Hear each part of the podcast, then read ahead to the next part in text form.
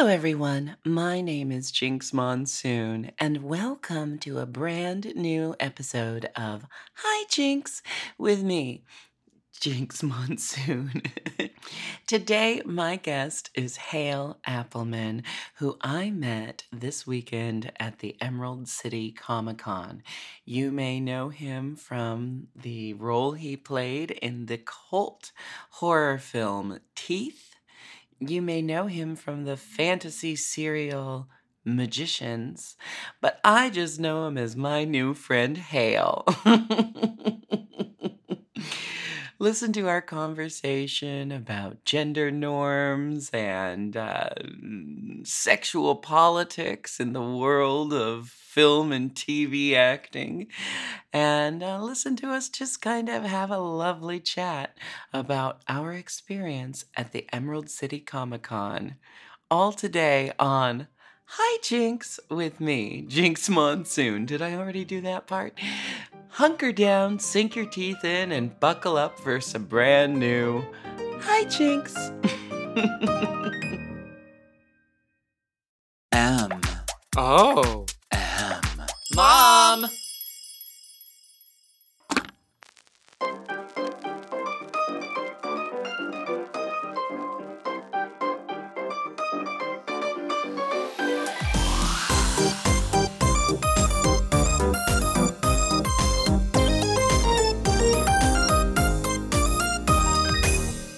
Hello, everyone. I'm Jinx Monsoon, and welcome to Hi Jinx, a podcast where I, an internationally tolerated drag superstar, get to interview compelling and fascinating people about how they became who they are and why they do what they do. Today, we are joined by actor, horror cult film star, magician, and general chill person, Hale Appleman. Hi, Hale. Hi, Jinx. So we're sitting here in your hotel room Hmm, because you and I were both working the Emerald City Comic Con. That's right. And by working, I mean we were we were you know invited guests. I I keep saying I've been working the Comic Con, and it makes it con. sound like I was like Working passing out at hors d'oeuvres. oh, yeah. well, when they asked me to moderate your panel with BenDeLa, um, my, my heart exploded and I was very excited. It was the most exciting email I've gotten in a long time. Your heart exploded. Yeah. I don't have one anymore. There's an empty cavity where once. I think you're gonna want to get that looked at. I don't know who to ask. it's Seattle. There's uh, we're we're right by Harborview. um, so I have to start with teeth. Let's just get immediately into teeth. Yeah, Because I feel like we can't have any kind of conversation until we talk about this film. Sure, they got into me. um, I saw this film. I knew nothing about it going in. I knew that it was called Teeth. I saw it in theaters here in Seattle. I think, what year did it come out? 2008? 10? So, yes, I was still in college. Um, one of my best friends, Jesse, said we had to go see this movie. Saw it in a theater. It was a community building experience because it was like, it was, first of all, I love a dark comedy. I love a horror comedy. I love when a horror comedy is equal parts funny and horror, you know, like Yep. where you don't skimp on either. This film is so good. Um, every man in the film is an asshole, so you're no exception. Your character, right. That's you're a very Right. generally chill Maybe person. I was the surprise asshole. You were the surprise Right. asshole, but I don't want to give any spoilers because I went into it knowing nothing and it changed my life and Oh I felt gosh. bonded with everyone in that theater. Oh. So when you make a decision to do a movie such Right. as Teeth, yeah. What does that decision process look like? Let's let's go back. So I I was 19 and I dropped out of Carnegie Mellon University as an acting major. Mhm. Um, and I was never the kind of actor that was going to leave school. And I booked a film with, to me, really big stars William Hurt, Rita Wilson, Julianna Margulies. These were sort of iconic people to me. And that film ended up ultimately not going anywhere. But shortly after wrapping that, the opportunity for Teeth came along. and I love a dark comedy, culty film myself, and I saw this as the opportunity um, to play the boy, you know, the boy in the movie um, who has a secret and who ultimately uh, suffers an unbearable fate. And I just felt that I thought the script was funny. Uh, I loved Mitchell, who was the director. And Kerry Barden was the casting director, and he had cast me in my first film, and we had established a really beautiful rapport. And I really enjoyed going in for all of the projects he cast, and I knew that he um, did well by every film that he worked on. So I felt like I was in good hands with the people that were surrounding the project. My agents questioned the decision to do it. They thought, "What are you thinking?" and um, I just had a gut feeling about it. Mhm. Uh, ultimately, I felt like it was a little ahead of its time. Mhm. I might be wrong about this, but my memory is that it went to Sundance and Harvey Weinstein bought it, Mm. which seems like the biggest irony of all time. And then he passed it off to a subset company called Roadside Attractions, which ultimately released the movie much, much later and in the dead of winter at a time when no one really wants to watch a movie about a girl with teeth in her vagina. That's the, you know, it's really the the summer back to college film uh, that's the experience that I thought everyone was expecting. Mhm. Um, and so I think it had sort of a strange, strained release. Um, and it's slowly built this cult following over time, which we knew was possible when we were mm-hmm. making it. Well, that's part of what makes a cult film a cult film is it has to have some element of ahead of its time and it's usually not you know the release is either unceremonious or not like you know the the people who fall in love with the film like would have expected some ticker tape parade for the film but we know in the Right. industry sometimes the budget runs out before you know before its release time so you've got this beautiful film and then no way to like get everyone to see it Right. that's a crazy story though about uh, like all the hands that got passed through Mhm, mhm. um it's such a it's it's a feminist horror film. It's so good. It's so twisted. And the whole time you're thinking no nuh but then you're like okay. And you know what i love about it is uh um i think a very universal thing and something DeLa and I are always exploring in our work is um you know looking at things with a different perspective. You know, like she, in the span of the movie, she goes from monster to superhero. Mhm, mhm. Um, and it's all about her own perspective of herself. And I think that's something that a lot of people can resonate with. Absolutely. My listeners um, will probably know you most recently from a show called Magicians. That's right. And now, because I'm very candid and honest in my podcast, I admit to you, I've seen nary an episode. But as I was reading about it, I'm like, why haven't I watched this entire thing? Because this sounds right up my alley. But You might like it. I hope you like it. If you don't, I won't be offended. And I expect you to retain that level of honesty with me always. Um, I'll be honest, it's because I have the um, anxious trait of rewatching things I've al- already seen. Oh, yeah, yeah, yeah. like over and over. I just put it on as background noise and go about my day to day activities. Fair enough. Yeah. But I do love binging a new show, and I'm like a big um, anything having to do with witches and wizards and magic and stuff. Then I think is right up my If alley. you liked Buffy at all at any point, Uh, I never really got into Buffy, got but I can appreciate what Buffy stands for for a lot of people. Yeah. And I did watch the musical episode probably about we five times. musical episodes. Yes. sort of became you know, one of you know they they sort of handed that over to me every every season, which was uh, a joy in some ways and a curse in others. Um, no time on a TV schedule, but we had a lot of fun with what we were given.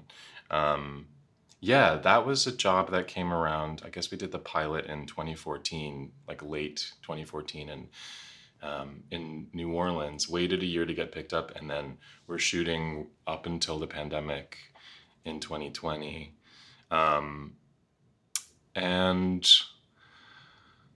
yeah, I loved my character, Elliot. The show is based on a book series by uh, an author named Lev Grossman, um, who asked, What if Harry Potter and Narnia had characters that were moving through the early stages of adulthood and not innocent children from um, the Christian lore of most fantasy properties? And um, he did a really nuanced job of building these worlds and these characters. So when the audition came up, I got to use the book as a blueprint for my character, which was really helpful.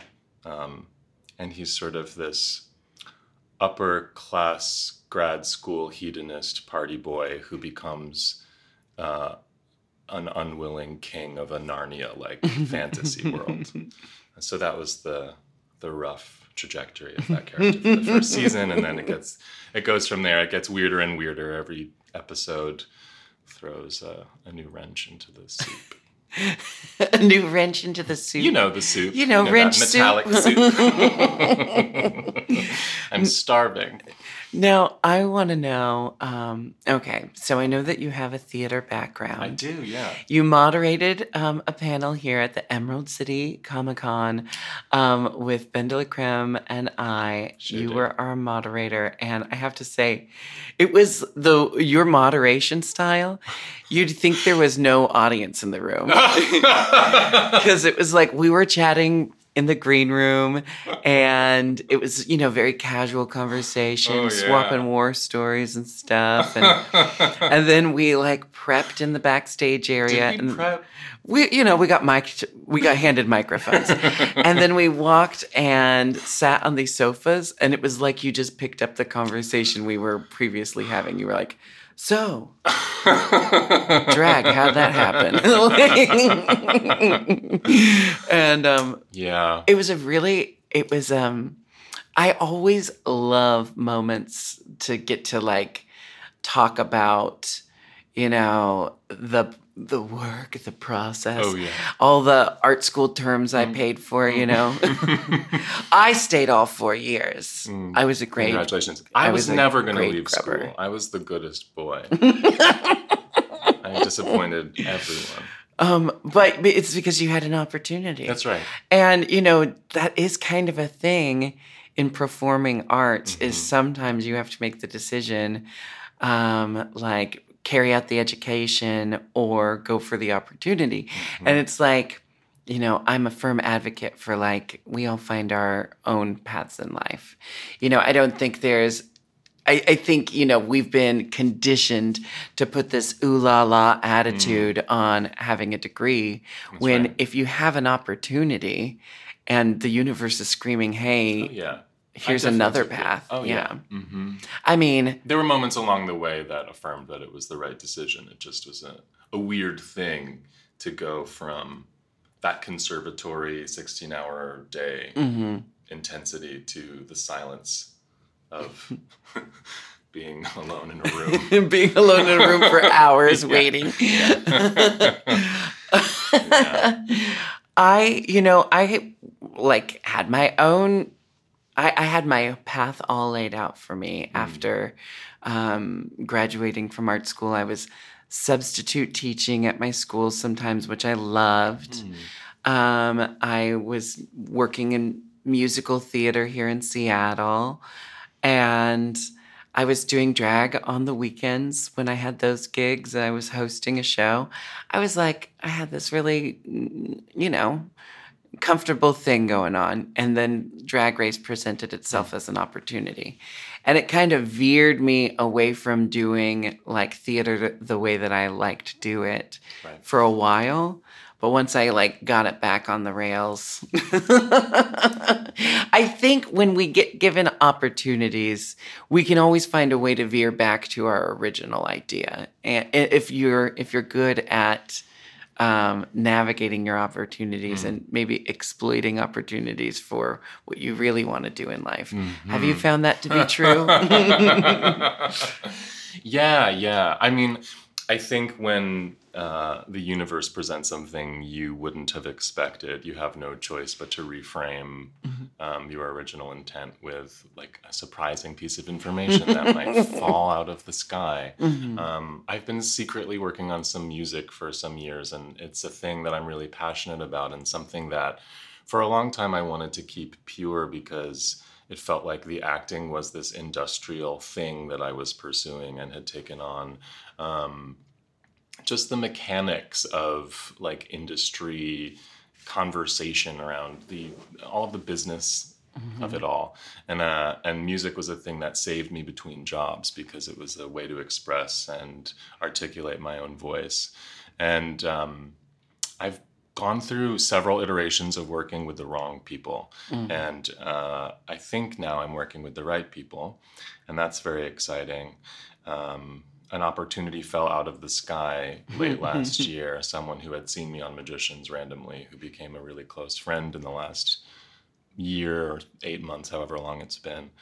Um, and they said, I think I know you, and I think I know that we need to work together, and I have a strong feeling. And um, they're part of a much larger music community in Los Angeles. So um, I've really been enjoying that process um, after a big heartbreak with the wrong you know when a collaboration goes Oh, south and you know you gotta cut your losses and all that. Oh, oh. Boy oh, boy. The work. the work it hurts. So, um, being um, having a background in theater Mhm. and then finding yourself doing film and TV work that deals with larger than life, you know, not necessarily Yeah. realistic that's right situations. that's right Um, how do you, you know, w- w- how- what's that been like as as as an actor? I think my theater background prepared me to jump into worlds that we wouldn't otherwise be able to see or understand. I think that um, the fun thing about being on Magicians, the fun thing about doing a genre show or a horror show, um, is that you have to put yourself in beyond extraordinary circumstances to create the illusion of something real that couldn't possibly exist in this realm here. Um, and the fun thing about the show was that every episode was was different and put me through a different pace. In this episode, you're going to be swashbuckling and singing a song. In this episode, your body's going to be inhabited by the ghost of your boyfriend's ex-lover from the 1920s. Uh, in this episode, you're harvesting fairy eggs in a forest and hoarding them from the queen. In this episode, you know, it just it it was um, there's a, this is a heist episode. You're robbing a bank. You're I um, it's- freaking love that. It's wild. you might enjoy it. I hope you do. Um, it's certainly, yeah. I was in Vancouver shooting that for a long time, so um, which is a gorgeous place to be. Um, and I also feel like I've been in quarantine for seven years. yeah, you were you were joking about that recently that um because we've been crossing paths many times here at the Emerald City Comic Con. Here at the Emerald City Comic Con. Um, it was it was very fun to see how um, all the all the queer guests just immediately flock to one another. yeah. it's like in the I green thought- room. I have an embarrassing confession. I Mm. thought, you I thought I was straight. I understand. you know, just give off. Yeah. Yeah. Well, I thought the Emerald City Comic Con was an all queer convention because I thought it was a Wizard of Oz reference. No, Seattle's the Emerald I City. I realize that now. Um, Um, yeah, so it's been all weekend. It's been um, you and I and DeLa and Harvey Kean and Nathan. Nathan. I oh, I'm forgetting Nathan's last name right now. Fo- fuck. Uh, Nathan Pirate. wait, we know Nathan's last name. Um, Nathan Fode. Fode. Is that how you say it? I don't know. I didn't even remember. it. Apologies to Nathan. It was a whirlwind of a, a couple days. Like one moment you're you're you know doing photo ops and a Oh, yeah. and a butch how, photographer. how was is it for you? yelling. I mean, this was your. Have you been doing these? this is my You've first done a lot Comic of Con. conventions, I'm sure. Yeah, this is uh, DeLa and I. This was our first time doing um, a convention that wasn't specifically a drag convention, Mhm, mhm. and it was a lot of fun. It's really cool to see where fan bases overlap. Mm. And I think that one thing that resonated me, with me the most was um, there was a wife who has clearly been dragged to quite a few Comic Cons. and she said, My husband, this is so great because my husband's over doing his thing, but I finally have someone that I'm excited to Yeah. meet." yeah, But um, I've been nerding out the whole weekend. yeah. It's an eclectic. It's an crew. eclectic crew. That's what I was going to say. One minute you're doing your photo op, yeah. the, next, minute, you're right. having high tea with Elvira. Elvira. Gosh, I just missed her. I think I, I got here the day after she. oh, she's always so kind and so sweet and everything you'd want Mm. from um, a lifelong queer icon. Mhm. You know?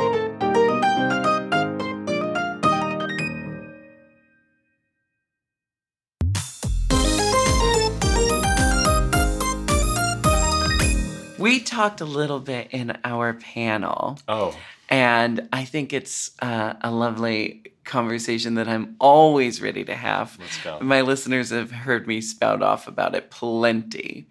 But we talked a lot in our panel about um, uh, the influx of representation we're seeing in mainstream media right now and the higher percentage of um, queer performers performing queer roles written by queer writers.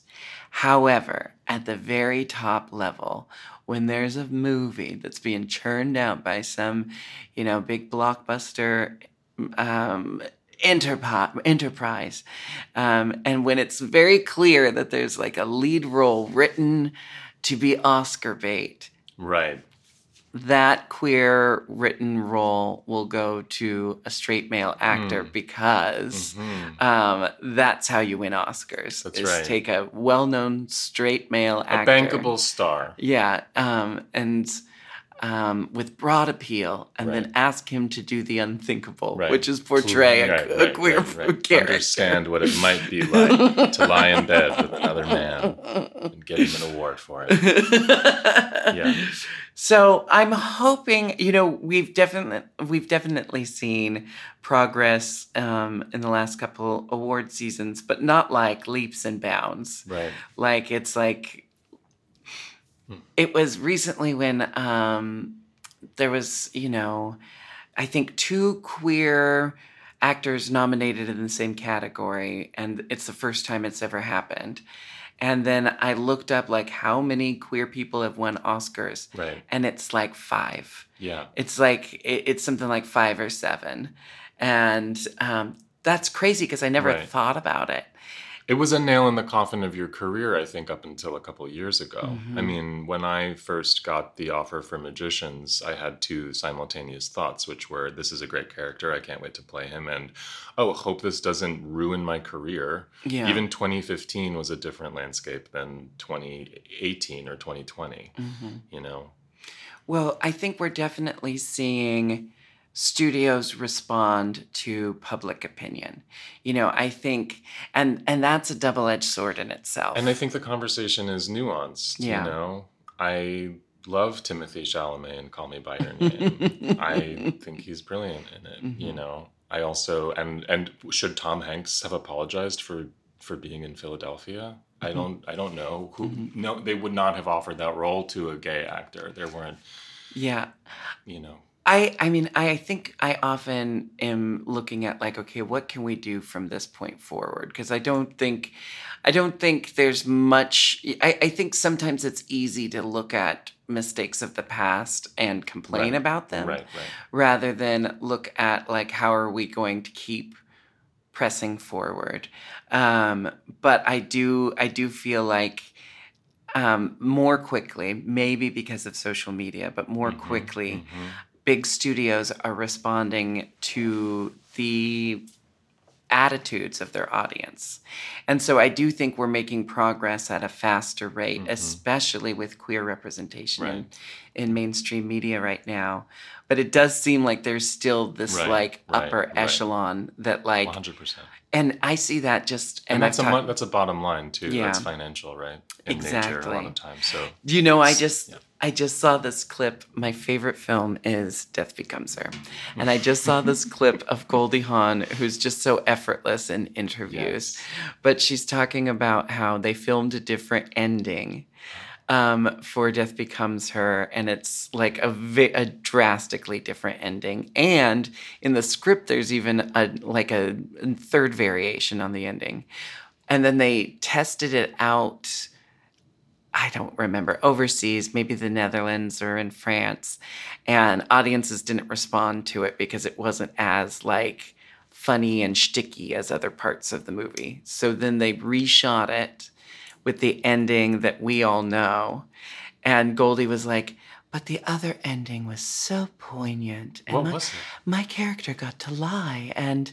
In the end, it all came down to money, doesn't it? You know, like, and it was just like, Oh, Goldie. um, the other ending was that they were completely unchanged from when we last saw them. Like they, they were completely frozen in time. They looked the exact same, but they were just bored and they had nothing left to do. Right, right. And then they just by chance see Ernest with his new wife, and he's old. And Meryl's character, Madeline, says, um, Oh, doesn't he look terrible? Don't you feel bad for him? And Goldie Hawn's character, Helen, lies and says, Yeah. And that's how the film ends, I guess. and I guess that wasn't bang, bang, ha ha right, enough, right, you know. right. Oh, I love that.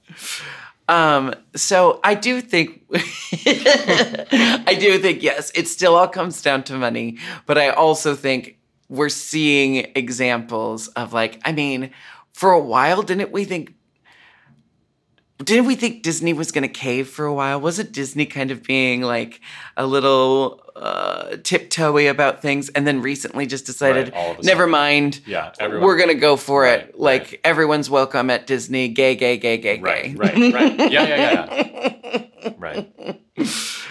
Like I don't know if they could ever be taken down due to the sheer volume of their Yeah. massive Yeah, I um corporate structure.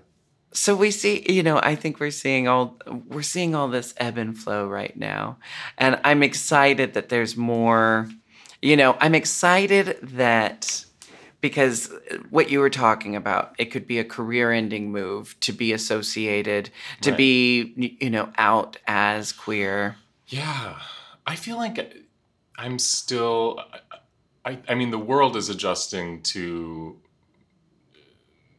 an influx of new voices and representation, and I feel like uh, personally, I feel like I I'm I have had a little bit of a cultural whiplash just in terms of having to survive in the oppressive system for so long, or trying to get by, or people telling me that you know that I I could potentially pass in more straight roles, and so that was like really the edge that I had in this industry, and um, just uh, never never feeling that I could express myself in my fullness. But then when I look back at in at, at some of the roles that I've played, even if um, the characters are straight, there's always been a queer component to the storytelling or the director or someone involved who who just understood another another layer um, of what it was that they were building and making. Um, Did that make any sense? No, it makes a lot of sense and it actually made me think. I think to keep writing characters authentically, we need to stop thinking in terms of binaries, you know, because I think Right. more and more, you know, like my my youngest brother is also queer. Um, but you know, he's 23, different generation, and the people in his age group are just hung less hung up on things. Yeah. They're not as hung up on Yeah. gender norms. They're not it. as hung up on labels. And, you know, everyone's everyone's attracted to everyone to some extent. And and I also think about progress in these little like little moments that I've experienced recently. Like I went and saw a circus show at the Edinburgh Fringe Hmm. Festival. And um, at this show, it was a predominantly straight audience, but the show was extremely queer. And I was like getting kind of nervous, you know, like being so visibly queer in this Right, right. predominantly straight audience. And then also like, how are the dudes sitting next to me going to respond to these two circus performers making out and getting all erotic in the trapeze, you know? Right, right. And there was just, you know, there wasn't like, it was not what I was worried about, you know, like, I was worried about like being transported back to high school Right, and hearing right. the straight dudes like shout things and laugh and mock, you know, and it was none of that. And actually, then at the end of the act, like some of the straight dudes sitting next to me that I was so worried about were giving um, these performers a standing ovation. Right, right. And so it's a completely different time, and yet the people who are calling the shots about what's getting made are still thinking in terms of like this character's straight, and that means he likes women. Right, right. and right. I think you know what's reading a lot more authentic these days is uh, no hard lines being drawn like that, or like you know realizing that everything's fluid and can change. And real characters would, I mean, like characters written from reality would ebb and flow like that as well. Mm-hmm. Yeah. So, long roundabout way of saying, even if you were playing straight characters, maybe that little like nuance you were talking about, that little like hint of something Right. that you're talking about, made those characters more authentic because you were bringing your own experiences into that role. Right. And I love the the idea that we could, as a society, live beyond gender, and that the mm-hmm. kids are providing that space and that conversation. I I look on social media, and it seems like every fourteen year old is sort of born with, you know, like a women's studies and queer studies degree in their hands, and I'm so impressed with how articulate they are and how how um, they have this facility to express what they want, how they view themselves, how that's changing, and um, providing a conversation that's global. And mm-hmm. corporations then have to sort of listen to that because Yeah. we can't really hide from each other. Everyone is seeing everything all the time, for better or for worse. right? Mm-hmm. everything, everywhere, all at once. Yeah. also a fantastic Also a great movie. movie. Yeah. I gotta say, I love the trend of multiverses right now. I love when like the film industry is going through s- some collective thing like right, right, right. we're coming out of Vikings and now we're going right, into right. um, multiverses. multiverses. We had an episode of Magicians that was a multiverse episode for my character, or a multi-timeline, alter- alternate timeline. Mhm, that was mhm. more of a thing, an alternate timeline thing. And also that character, um, there weren't strict rules about his sexuality. I Mhm. had husbands and wives and boyfriends and other boyfriends that I had to murder, and other boyfriends that you know I married, and um, it was uh, it was nice for there for, for it never to have been set in stone and for there to be an openness of expression for both male and female characters on that show and I would say um, they did a good job with not rigidly defining anyone.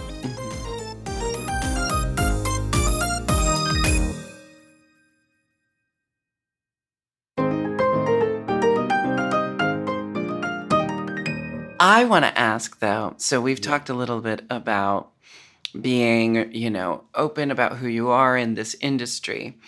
And I feel like there is a double standard Mhm. um, where if you are a character actor, it's like who cares? Right. Who cares? Because Yeah. you're a character actor. you're like sure, comic sure, relief.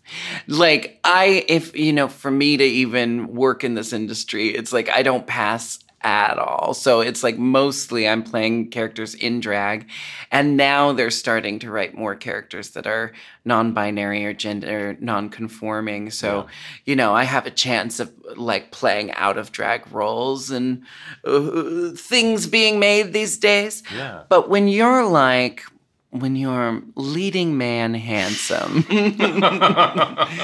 um, there must be a pressure put on you, like because you look the part of, um, you know, the boy next door or the straight male lead, Mm. and so there's probably the, added pressure of like you can't be perceived as queer because then you're not going to get cast as a I straight think male a anymore. strong fear that I carried with me up until a couple years ago, just because that was the world and the industry that that was in like full swing. Mhm. Um, it's funny. I remember I had an interview. I feel like it must have been The Advocate a few years ago, and I was on the show, and they asked what it meant to play this character, and I said, "Well, you know, I never thought that I would be able to play a queer king in a fantasy realm. that didn't seem achievable to me as a kid." Mhm. and i'm glad that i get to do that now and that you know for my inner child or whatever i feel like i'm something is complete or something has been healed in that in, in having taken on that part and i and i didn't have that as a kid you know i said that that was sort of how i phrased it in more or less I mean, probably more articulate than that. We'll talk- mm, and um and they came back and said "Oh, just to just for clarification hale's straight right? It's like no you idiots. Yeah, I had always wanted to see a king represented on Right, yeah, yeah, television yeah, and um and no i just it felt like then i then i needed to like declaratively come out Uh-huh. in this way which ultimately i was happy to do but it just felt like what i said and then i said like no i'm you know we're we you know the quote I my saw, character. the quote I saw was definitely not straight. yeah yeah yeah there was more to it than that yeah. maybe i'm prone to being long-winded um, I don't know what you're talking about. Uh, but I but I felt a little bit like I had kind I felt like I had sort of made myself clear Mhm. and that it but then when the issue came out it was this big declaration Yeah. of here are 2019's queer icons leading the charge of representation and I thought oh well that's because they're at that time in 4 years 3 years ago there were two of us four, Yeah. four of us seven of us Yeah. um but you know well, I feel like. Yeah, I mean, as uh, as much as our society loves the binary, like just the idea of a binary, you know, everything's either this or that. You know, we love a dichotomy, a dichotic binary. Yeah. um, we also love people declaring themselves. You know, I mean, we've now heard every time Demi Lovato changes her pronouns. um, did I get that name right? It was Demi who was. Yeah. Yeah. um, you know, we hear these things because it's sensationalism, you know? And I think back to you know, my childhood when before social media, it was that People magazine, we've talked about this a few times on this podcast, but People magazine would have the newest outed celebrity and it would just have a caption, Yep, I'm gay. Right.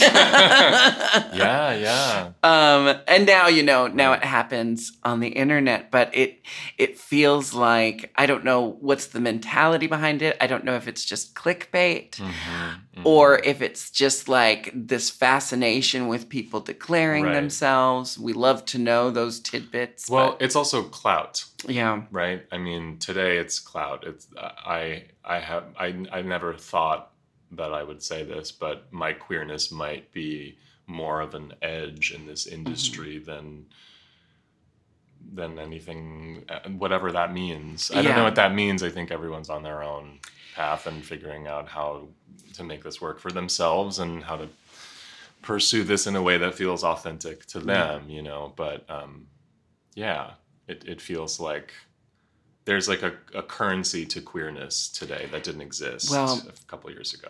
you know, because everything gets commodified. So it's like, you know, there's a commodification of art that's, uh, especially, you know, like I've competed in a couple reality TV You have competitions.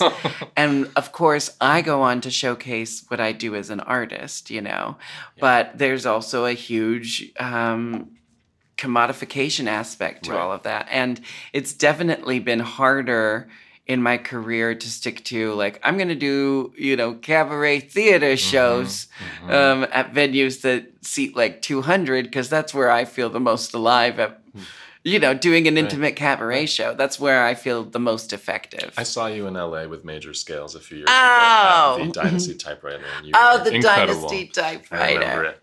Oh, we love it. And then I also, you know, DeLa and I have also like, you know, we've had huge success in touring our um, show. That's you know much bigger venues. It's a much higher production. I like doing both things, but the distinction is they're both things that I created, and they're both things that like, you know, it's me getting to tell my own story. And I think it's a privilege, you know, when you create your own work that you can then be a little Mhm. picky about when you're gonna um, take time off from creating your own work to do someone else's work. Right, right. So, um, which, you know, like before Drag Race and before like taking what I do as an artist to this level, it was more like the traditional actor of you gotta you gotta take every job that you can get. And I sang at a uh, I sang at a mega church on Easter once, uh, and I was like, I think I don't know any drag gig I could take that would feel weirder than this. Yeah. I love that. I love that what you've created supersedes any other opportunity that might come your way because it's yours, right? Yeah, cause and we have fun, you know. Yeah, right. The point, the point of it all, and you're sharing that fun. Yeah. and other people are feeling that and loving you for it. So, Hale Appleman, where'd you grow up? yes, Jinkx. How'd you? Uh, how, uh, where'd you grow up? Um, well, um, I was born in the village Uh-huh. of New York City, Oh, just Greenwich the village. Ever heard of it? Um, yeah, my um, I was born at St. Vincent's Hospital in the West Village.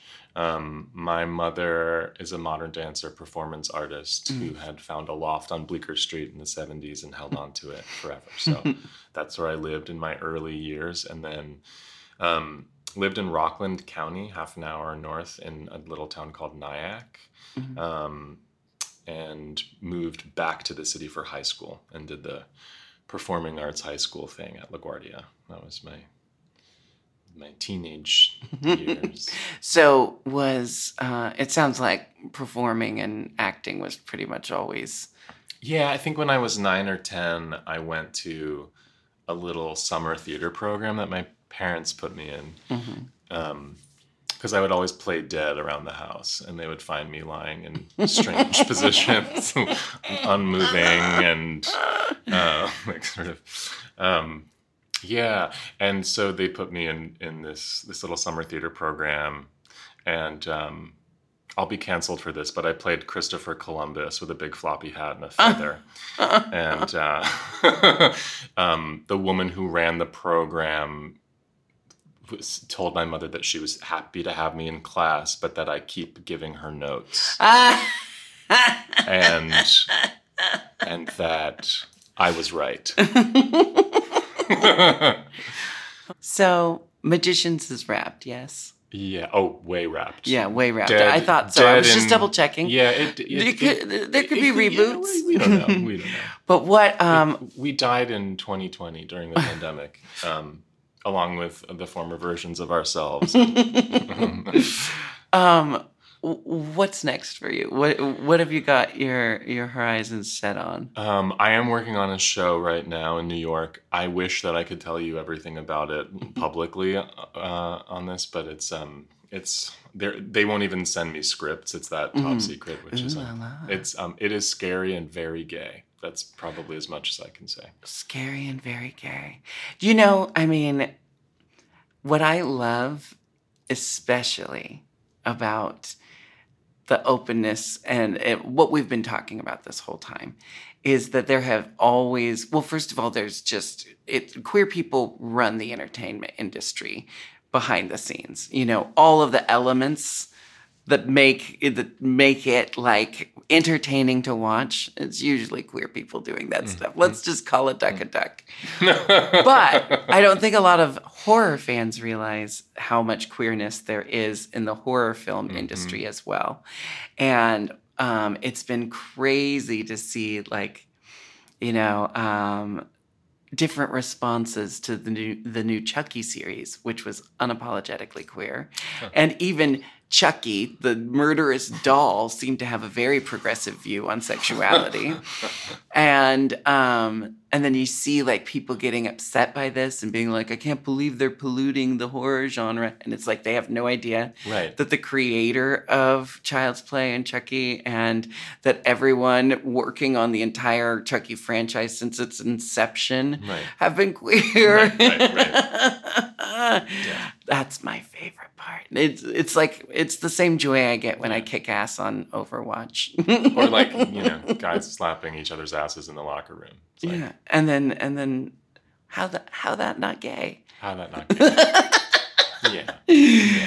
Um, well, I am so glad that you know it, uh, you you you sound like you've wanted to be an actor and performer your whole life, and that's what you're doing, and you're damn good at it. through the long womb, the long COVID womb, reemerging into the world. and you're just a generally chill person. You're Well, you very know, you it might be the jet lag. You're Well, like, why was the panel so conversational? And I was like, well, half of my body is in the Midwest. you're just you you've got a very calming energy. oh. um, which is not typical from people you meet raised in the village. No. Um, Have you met anyone else raised in the village? yeah, Lady Bunny. Oh.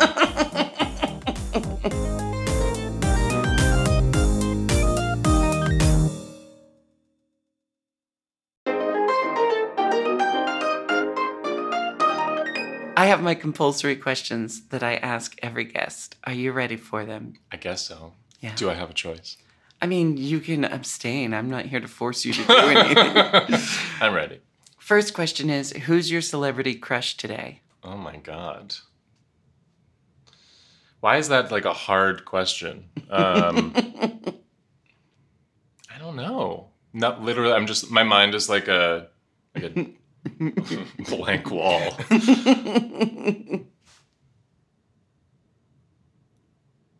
I don't have one right now. oh, wow.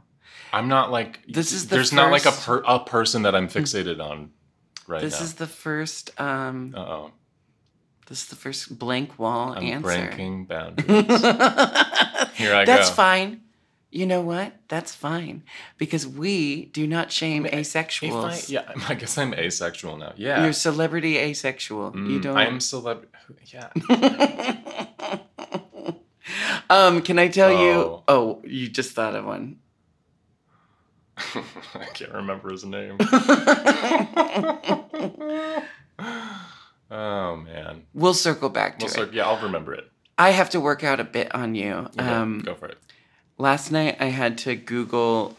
I had to like look up the meaning of sapiosexual. Oh, or right. sapiosexual. Okay. Yeah, I've heard that recently too, and I had to look it up. And I was like, well, I guess this person's not attracted to me. I just had to look this up because it's like it's like What, a, it's an like someone- attraction to intelligence. intellect. And I would like looked it up and I was like, well, I guess that counts me out. Anyway. okay, my next question for you. I don't know if this is going to be easier or harder than the last question. the last question is normally the fluff question. Um, okay. Are you spiritual? Yes. Yes. Cool.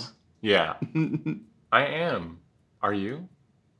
Yeah, I my spirituality is therapy and witchcraft. Yeah, same. I thought that Unblock about the you. mind, understand where Create the a ritual. where your energy's going. Be and- mindful about where you're directing your energy. Yeah, Yeah. yeah. Yeah. Are you an astrology person? Uh, not like not hardcore. Yeah. I don't know. I, I like knowing. Uh, yeah, I'm. I don't go deep into it because that's not my connection to things. But Right, right, right. right. I know enough about like you know, like the the different signs. I'm. I know I'm a. I know I'm like hardcore Virgo. Okay. I know that about myself. Right. I'm a Capricorn. We're Earth signs. That's nice. um, um, that bodes well.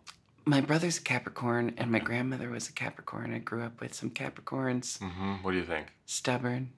But you've been so like oh, I'm. been I have so a lot of water. I'm like a Cancer Ah, rising. Terrible. See, and now we're getting into the rising, and both of us said, "Oh yeah, whatever." Yeah, So- yeah. and then we're talking 17 the- degrees. Yeah. okay, my final question for you is: What's your go-to karaoke song? I hate karaoke. That's fine. Um, no, I don't always. It's just um, I don't have one. Wow, I'm really striking out. You know what? Here on Hijinks, we try not to Oh judge anyone gosh. for um, anything, really. Their Mm. shortcomings, Oh their my disappointments, their failures. Um, I feel like I feel like. Do you have any other questions you could you're ask just me? you're just so spent from the I'm just so jet lagged. My brain can't emotional function. and intellectual conversation. oh, it was we were having so, before. So if so deep. If any sapiosexuals were listening, What is this? A sapiosexual is someone who's in, who's attracted to someone solely based on their intellect. well, I saw so, a couple definitions, but I don't think it's solely based on their intellect, but intelligence is A like on. a turn on. Prime turn and on. then um but another definition said like they w- are fascinated and attracted to the like the special skills of that Right, person. right, right, so not necessarily like if you're you know a freaking einstein but if you're really in, in, uh, intelligent in your area of expertise or something i don't know. Mm. so anyway Well, on that riveting oh, gosh. Don't end it like that. Don't, no, don't leave me. where can my um, listeners find you? They can find me on Instagram at Halebo Faux Show, which is silly, and on Twitter at Hale underscore Appleman, which is my name. Um, I have such a weird relationship with social media these days. I feel like I have just sectioned myself off from participating, and for the most part, and uh, I need to reestablish some kind of consistent understanding of what I want from it, at least, if Yeah. not to actually invest time into it. How are you doing with that? Um, you know, I I built certain boundaries that I didn't adhere to the first time I did Drag Race, and Ah, I'm adhering to them this time. What are those boundaries? you know, just like um, not convincing myself that social media is reality, and not convincing myself that I like that I need to read everyone's opinions to be an Mm. effective artist. Mm. I used to think of it as taking notes. Like I was really good at taking wow. notes. Oh God, yeah. So I thought, oh, these are fans giving me notes, and maybe Mhm. it will help me improve. Mm. At least that was the excuse I gave myself, Mhm, so I could go mhm. down that rabbit hole. And now I realize, no, um, I have collaborators for a reason. I don't, I don't need to read everyone's opinions because it stopped being. It, you know, it might never not have ever been constructive, but it definitely is just kind of like um, Trixie. I think said it at some point. Like some things are for the fans and not for the not for the Mm, artists. You mm, know, mhm, like let the fans. They need a place to vent their emotions about our. but it's also completely That's right. different. Well, the drag race fans are particularly Well, impassioned, it's- right? I mean, it's just very different when you're doing reality versus scripted because like Yeah. you know yeah. Um, yeah, I think people want a place to talk about their favorite TV shows, Right, right. whatever right, that may right. be. That's right. So if it's a scripted show, they're talking Mm, about characters. But if it's a reality show. They're show, talking about you and the way that you're edited and then what that means. and you have to respond. remind yourself that at Mhm. least in their perspective, they're Mhm. talking about characters on a show. Yeah. And you know, It's also important. I mean, at, at things like the, the weekend that we just had, you know, the, the sweet children that come up and, and bare their souls to you, you know, they're they're responding to at least to me, I know it's they're responding to the character that mhm. I helped create that was then, you know, fully formed in, in an edit or and meant you know, something to them. meant something to them Mhm. and they're they're seeing that person when they see me yeah. and it's really you know that's a very it's it's um there's a there's an important distinction there where um, it's really not about me Well, I'm continually trying to practice like the things that I say that I think would be helpful in situations, you know, like yeah people ask me my opinions on certain things and I I say my like this is my ideal. This is what it would be and that's usually what I'm working at trying to be myself. It doesn't, you know, like sometimes I'm still in the process of working towards being that person. But I took some of my own advice recently, which was, um, you know, the place to put my focus and my energy is the in person interactions, not the online interactions. Mm.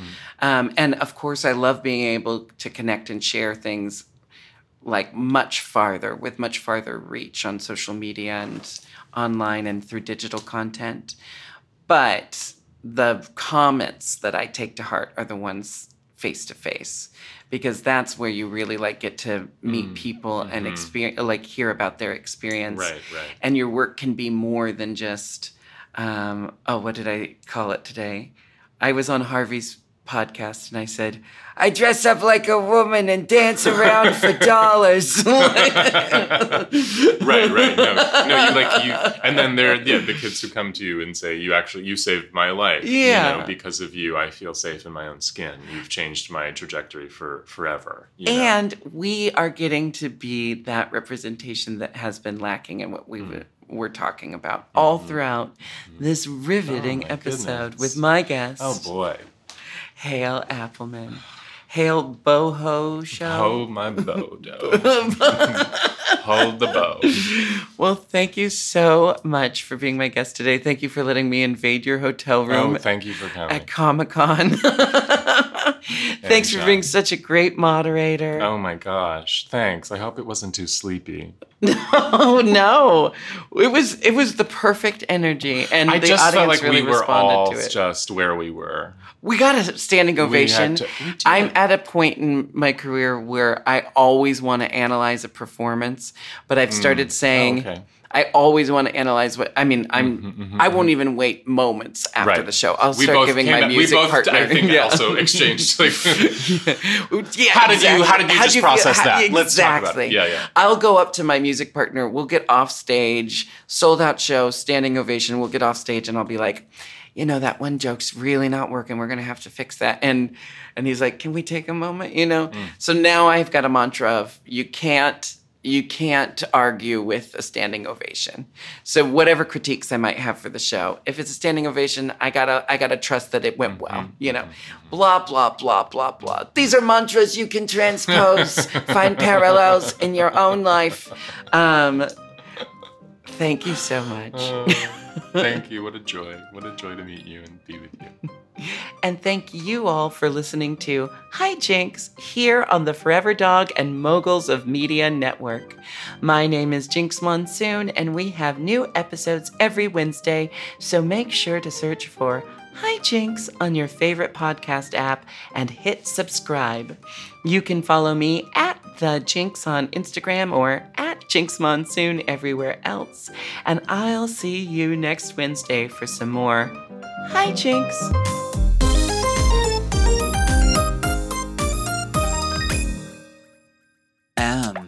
Oh. Mom! To listen to Hi Jinkx one day early and ad free, sign up for Mom Plus at mompodcasts.plus.